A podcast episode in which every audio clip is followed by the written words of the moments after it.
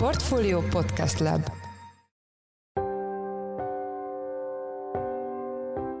Mindenkit üdvözlünk, ez a Checklist a Portfólió munkanapokon megjelenő podcastje július 4-én hétfőn. Adásunk első részében azzal az elemzéssel foglalkozunk, melyet az ING Bank a napokban tett közzé a magyar gazdaság főbb folyamatairól, valamint a 2022-es és 2023-as kilátásokról. Kicsit drasztikusan hangzik, de azt gondolom, hogy külső tényezők kegyeire vagyunk bízva, és nyilván a jegybank megpróbál mindent megtenni annak érdekében, hogy stabilizálja a forintot, de tetszik, nem tetszik, ki kell mondani, egy bank tehetetlen.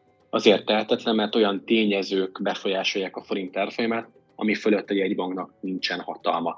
Nem tud gáztározókat feltölteni egy jegybank, ugyanúgy nem tud a Covid ellen harcolni és rábírni a kínai gazdaságpolitikát arra, hogy engedjék el az zéró Covid politikát, ugyanúgy nem tud félkész termékeket gyártani, és nyilván nem tud odaülni a tárgyaló asztalhoz sem, hogy segítse Budapest és Brüsszel közötti viták rendezését. Az elemzésről Virovácz Péter, az ING Bank vezető közgazdásza beszélt adásunkban. A mai műsor második részében arról lesz szó, hogy hétvégén elesett Lysychansk, amivel fontos céljukhoz juthattak közelebb az oroszok Ukrajnában. És bár Volodymyr Zelenszky elnök más területeken zajló ellentámadásokról beszélt, a fejlemények alapján könnyen úgy tűnhet, országa egyre nehezebb helyzetben van témával kapcsolatban Huszák Dániel, lapunk globál rovatának vezető elemzője volt a checklist vendége. Én Forrás Dávid vagyok, a Portfolio Podcast Lab szerkesztője, ez pedig a checklist július 4-én hétfőn.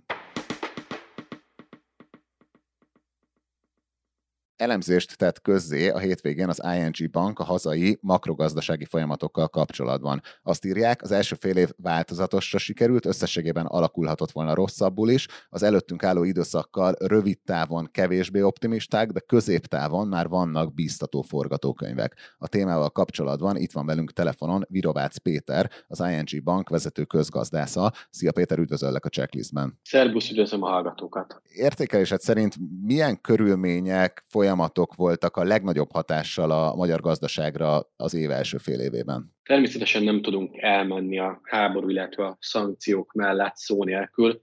Nyilván nem így indítottuk 2022-t, azért sokkal jobb reményekkel vágtunk neki ennek az évnek.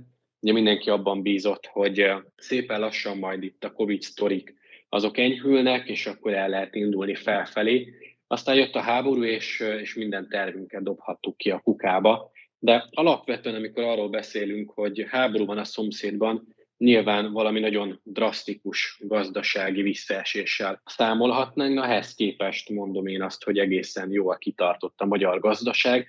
Az első negyed évben még mindig 2% feletti negyedéves növekedést tudtunk produkálni, és a legfrissebb adatok azt mutatják, hogy azért a második negyedévünk sem lesz annyira rossz, ha bár azért benne van a pakliban, hogy valamelyest, megint csak negyedéves alapon zsugorodik a gazdaság, de drasztikus, nagyon komoly válságról és visszaesésről egyelőre nem beszélhetünk.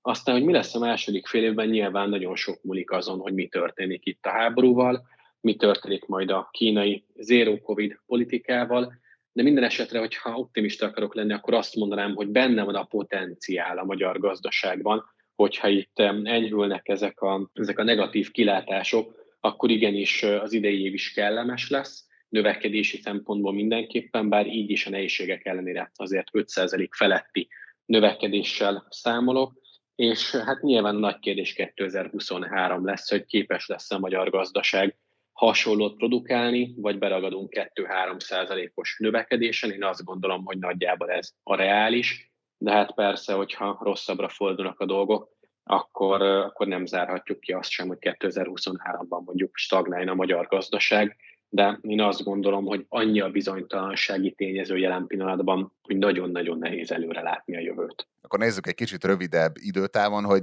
az elemzésed szerint mikor és milyen szinten tetőzhet az infláció Magyarországon? Valóban az infláció is egy kulcskérdés lesz növekedési szempontból, ugyanis eljuthatunk egy olyan pontra is akár, amikor azt mondja a lakosság, hogy, hogy ennyi és ne tovább, nem hajlandó tovább finanszírozni a saját fogyasztását, a felhalmozásából, a megtakarításából, jelenleg ezt látjuk, és igazániból pont ez az, ami pörgeti az inflációt többek között, hiszen itt a különböző árstop intézkedések miatt sokkal több pénz marad az emberek zsebében, nem érzékelik annyira drasztikusnak ezt az inflációs nyomást a háztartások, és ezáltal költekeznek, pörgetik a fogyasztást, miközben kínálati oldalon továbbra is zavarok vannak, ugye nem feltétlenül azt is olyan mennyiségben tudjuk megvásárolni, amit szeretnénk, és hát ez azért tolja fölfelé az inflációs folyamatot. Én azt gondolom, hogy az elstop intézkedések velünk maradnak. Nyilván azt tudjuk, hogy október 1-ig biztosan, de én azzal kalkulálok, hogy az idei év egészében is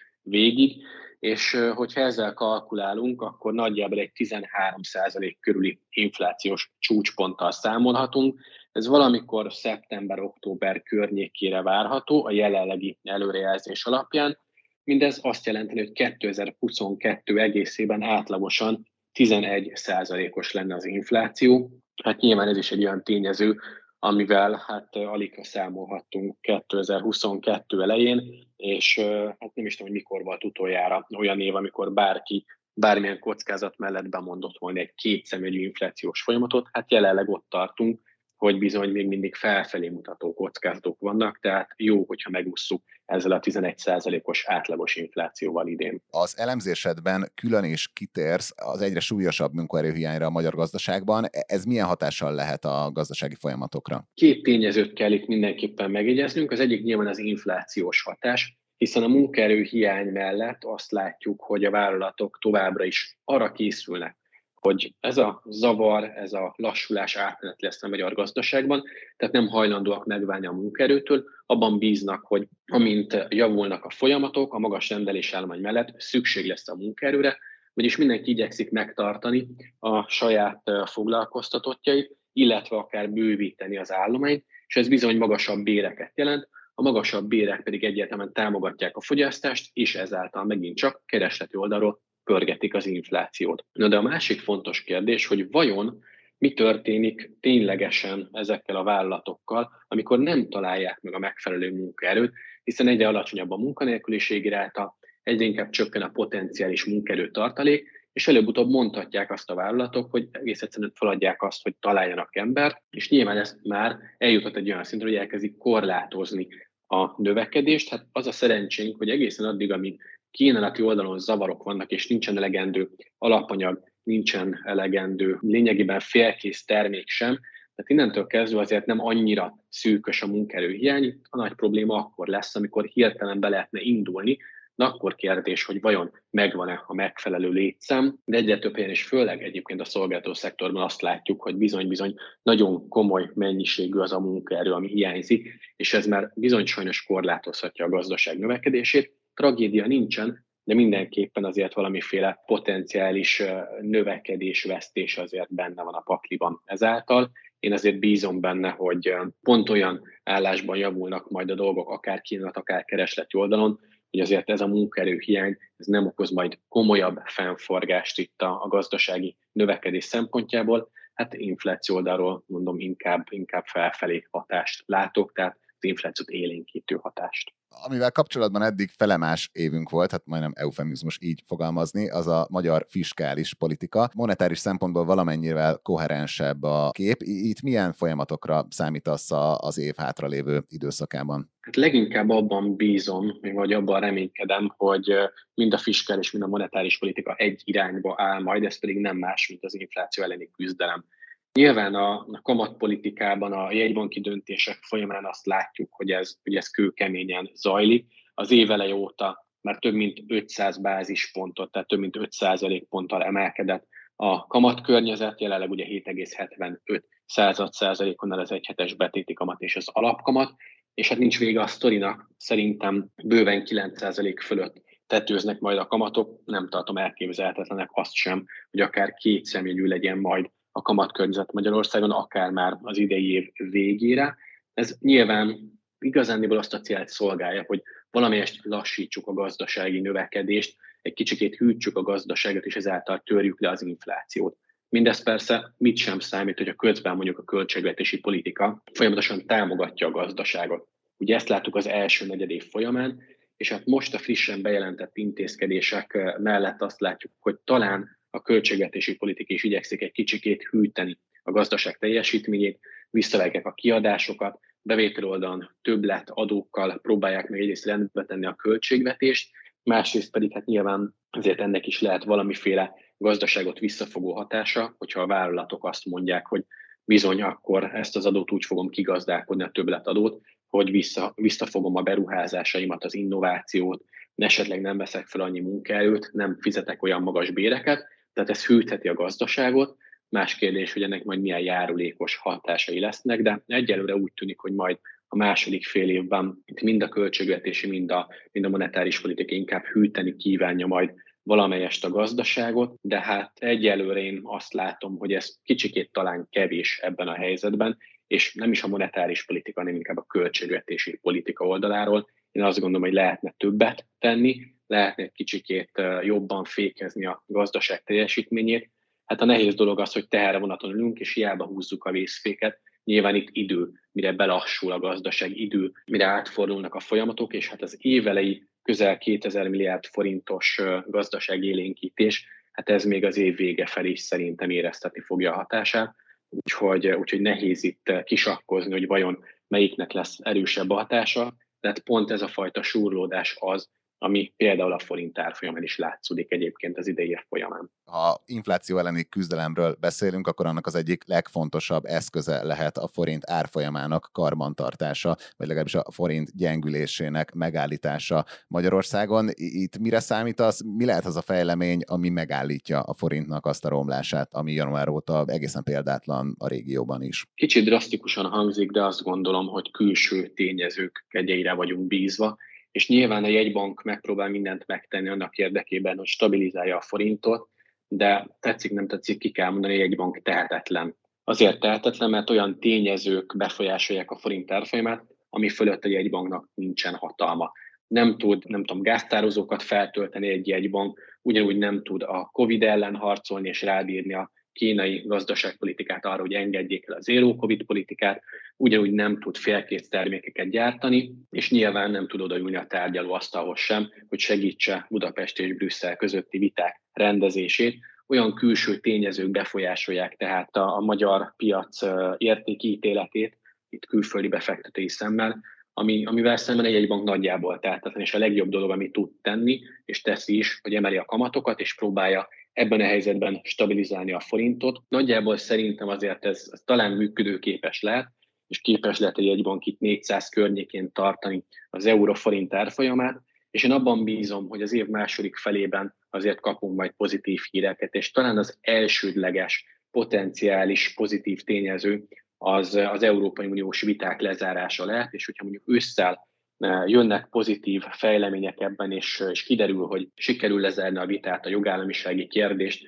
akkor, akkor megnyílhat az út az uniós források irányában, megkaphatjuk ezeket a pénzeket. Ez nagyon sokat tudna segíteni egyébként a forintnak, és hát reménykedünk abban, hogy az év vége felé legrosszabb esetben talán a jövő év elejére itt lezárul ez a háborús időszak, ez megint csak lőkést adhat a forintnak, arról nem is beszélve, hogy a magas kamatkörnyezet és talán a zsugorodó infláció, ugye már ősztől vélhetően mérséklődik az árnyomás a magyar gazdaságban, Szóval ez egy pozitív reálkamat környezetet terem, ami megint csak a forintot támogatja. Tehát, hogyha minden egyszerre kedvezően alakul, én bízom abban, hogy ha nem is az idei évben, de a jövő év folyamán azért megint láthatunk 360-370 körül euróforint árfolyamot, de mondom, itt nagyon-nagyon sok múlik majd a külső tényezőkön, és az idejében én inkább azt tartom reálisnak, hogy nagyjából most 400 környékén, és talán az év vége felé tényleg, ha megkapjuk az uniós forrásokat, akkor 380-385 környékén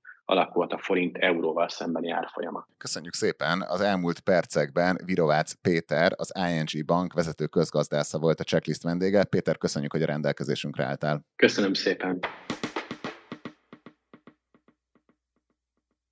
A hétvégén elesett Lysychansk, amivel fontos céljukhoz juthattak közelebb az oroszok Ukrajnában. És bár Volodymyr Zelenszky, ukrán elnök szerint más területeken ellentámadásba lendültek a honvédő ukrán katonák, a fejlemények alapján úgy tűnhet, egyre nehezebb helyzetben van Ukrajna. A témával kapcsolatban itt van velünk Huszák Dániel, a Portfolio Globál rovatának vezető elemzője. Szia Dani, üdvözöllek a checklistben. Szia Dávid, üdvözlöm a kedves hallgatókat. Ahogy a felvezetőben is említettem, a hétvégén elesett Lysychansk. Ennek milyen jelentősége van a háború folyása szempontjából? Lysychansk az utolsó olyan város volt Luhansk megyében, ami még az ukrán fegyveres erőknek a kezén volt, tehát lényegében azzal, hogy ezt a város most megszerezték az oroszok, egész Luhansk megyét elfoglalták úgy, ahogy van. Lényegében ez az első megye, amit teljes egészében az orosz fegyveres erők eddig az Ukrajna ellen indított invázió során teljes egészében az ellenőrzésük alá vontak, úgyhogy ez egy elég fontos mérföldkő, és egyébként hát ez az egyik legfontosabb stratégiai célja is az egész támadásnak. Ugye Kreml azt deklarálta, hogy ők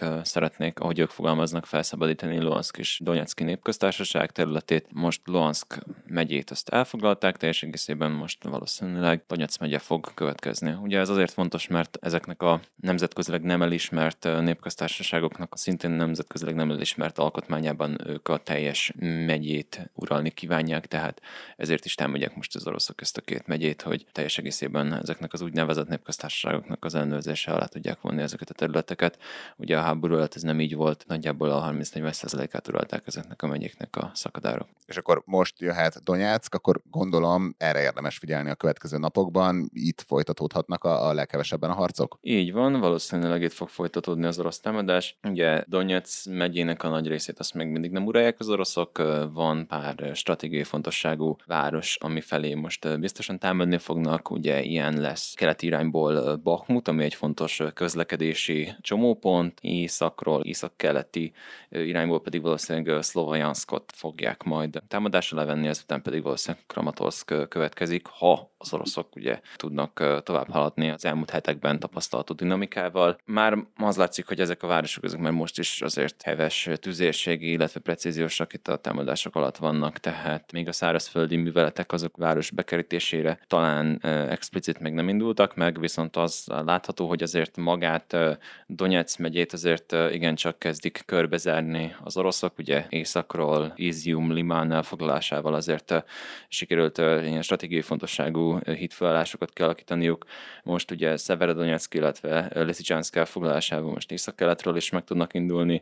Ezek felé, városok felé ugye keletről Popászna irányából támadnak, délről Horlivka irányából, tehát itt azért gyakorlatilag az ukrán fegyveres erőknek már csak nyugat felől van a mozgásterük a, a Donyaci térségben, és így továbbra is elmondható szerintem, hogy igen, csak nehéz helyzetben vannak a védekezésben résztvevő ukrán alakulatok. Az ukrán hírszerzés szerint megváltozott az oroszok taktikája. Ez mit jelent pontosan, és mi állhat a, a változás mögött? Ugye most arról volt szó, hogy szerintük az oroszok nagyobb számban használnak nagy hatótávolságú, illetve precíziós fegyvereket. Szerintem erre annyira hard bizonyíték talán még nincsen. Én úgy gondolom, hogy ez most a Kremencsuki bevásárlóközpontot ért rakétatámadás kapcsán jött így előtérbe. Ezt is egy nagy hatótávolságú precíziós fegyverrel követték el egy H-22-esen, ami egyébként tengerészeti célpontok megsemmisítésére lett kitalálva. Azt gondolom, hogy ezért mondják az ukránok, hogy most nagyobb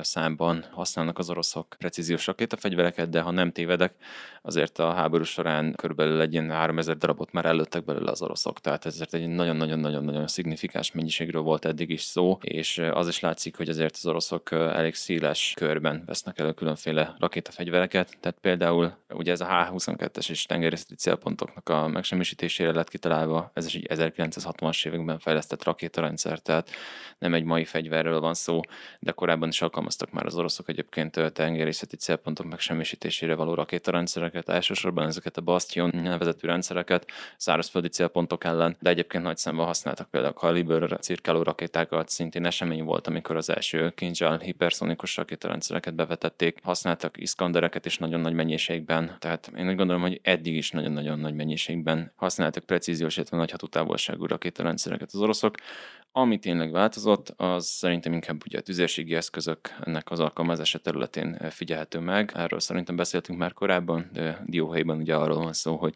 az oroszok azok sokkal nagyobb számban használnak önjáró, illetve vontatott tüzérségi lövegeket, a műveleték során, és úgy néz ki, hogy ez sikeres taktikának bizonyul az, hogy Rómán bombáznak ezekkel az eszközökkel minden olyan várost, amit kiszemelnek maguknak, és aztán, hogyha az ukrán fegyveres erőknek a, az állásait megsemmisítették, vagy demoralizálták annyira az ukrán védőket, hogy kivonuljanak önként a városból, akkor utána kezdik csak meg az elfoglalási műveleteket gyalogsági alakulatokkal, páncélozott járművekkel. Ugye az oroszok időközben feladták a háború elején emblematikussá vált Kígyó szigetet. Ennek van-e bármilyen gyakorlati jelentősége? Az oroszok ugye azt kommunikálták, hogy ezzel helyreállhat az ukrán élelmiszerexport. Itt mi történik? Ugye az oroszok azok azt jelentették be, hogy ők mint egy jó szándékok kifejezéséül feladják a Kigyó-szigetet. Ugye ezért a szigetért elég jelentős harcok mentek az elmúlt hetek, hónapok során. Nagyjából azért a háború elején elfoglalták ezt a szigetet az oroszok, azóta volt több ukrán támadás is ennek a visszaszerzésére. Ugye korábban lehetett ilyen stratégiai elemzéseket olvasni arról, hogy igazából ez a sziget azért fontos, mert hogy innen adott esetben ezt egy hídfő állásként lehetne használni az, hogy Odessa térségét támadják akár partra szállító műveletekkel a az oroszok erre ugye nem került sor, szerintem ennek a a szigetnek a feladása azt szimbolizálja igazából, hogy ők lehet, hogy most tényleg nem is akarják már megtámadni, elfoglalni Odesszát. Ilyen szempontból lehet ezt akár pozitív jelként is értelmezni, de arról is szól lehet, hogy ugye ezért az ukrán fegyveres erők elég hevesen támadták ezt a szigetet, és az oroszok most úgy gondolják, hogy igazából nem érte meg. Tehát annyira nem volt stratégiailag fontos ez a sziget, mint amennyi erőforrást felemésztett ennek a szigetnek a megvédése az ukrán fegyveres erőktől. A gabona, illetve az élelmiszer exporttal kapcsolatos fontossága azért kiemelendő, mert van egy olyan probléma, hogy elvileg az odesszai kikötőkből nem jutnak ki megfelelően az élelmiszer szállítmányok a nemzetközi piacra. Most az oroszok azt állították, hogy az ukránok azok most nem tudnak arra hivatkozni többé, hogy ugye hadászati, harcászati műveletek vannak a, a régióban, és ezért nem jutnak ki a gabonaszállítmányok. Az ukránok viszont azt állítják, hogy az oroszok szándékosan blokkolják a gabonaszállítmányokat a, a térségből, és igazából a Kigyó-sziget feladása az semmit nem fog változtatni a gabona exporton. Közben az oroszok pedig azt állítják, hogy Ukrajna az, amely igazából elaknásítja a térséget, tehát itt megint két teljesen ellenkező kommunikációs narratíva ütközik egymással. Van esély arra, hogy a, a háború jelenlegi szakaszában az ukránok meg tudják állítani az orosz elő előrenyomulást, akár még Donetsk megye elfoglalása előtt. Természetesen esély az mindig van rá, ugyanakkor szerintem tényleg elmondható az, hogy most nagyon nehéz helyzetben vannak az ukránok, ami fordítani tudna a a műveletek alakulásán a térségben, az a nyugati fegyverszállítmányoknak a, a felpörgetése lenne. Továbbra sem látom azt, hogy az a mennyiségű fegyver érkezne az országba, ami úgy tényleg fordítani tudna a harcok alakulásán. Úgyhogy nagyon jó kérdés, hogy, hogy itt mi lesz. Azért azt kell látni, hogy Donetsz megye két legnagyobb, még ukrán kézen lévő városa, Szlovjansk, illetve Kramatorsk, ezek, ezek nagyon, nagyon jelentősen megerősített települések, tehát itt már nagyon régóta várják az ukránok azt, hogy adott esetben támadás éri őket, akár a szakadár területek, akár Oroszország felől. Tehát itt azért még nem látjuk, hogy pontosan a, ezeknek a városok körüli harcoknak mi lesz a, a kifutása, de hogyha mondjuk Severodonetskből indulunk ki, ami szintén azért egy megerősített védelmű város volt, akkor nem biztos, hogy túlságosan kecsegtető a kép az ukránok számára. Nagyon-nagyon sok múlik tényleg azon, hogy a, a nyugati országok ukrajna támogatói milyen mennyiségben tudják fegyverekkel, illetve adott esetben élő erővel is pótolni az ukrán veszteségeket, de hát most cudara kép. Még azért korai egyértelműen leírni az ukránokat, mert azért a a háborúnak a korai szakaszában is láttuk azt, hogy okoztak meglepetéseket ugye Kiev körüli, Harkiv körüli védelemben is, ugye Mikolajivnél is gyakorlatilag visszaverték az oroszokat, erről kevesebb szó esik, de hát megállapítható egyértelmű, hogy nem túl kedvező a kép számukra. Köszönöm szépen. Az elmúlt percekben Huszák Dániel, a Portfólió Globál rovatának vezető elemzője volt a checklist vendége. Dani, köszönjük, hogy a rendelkezésünkre álltál. Köszönöm szépen én is, kellemes napot kívánok.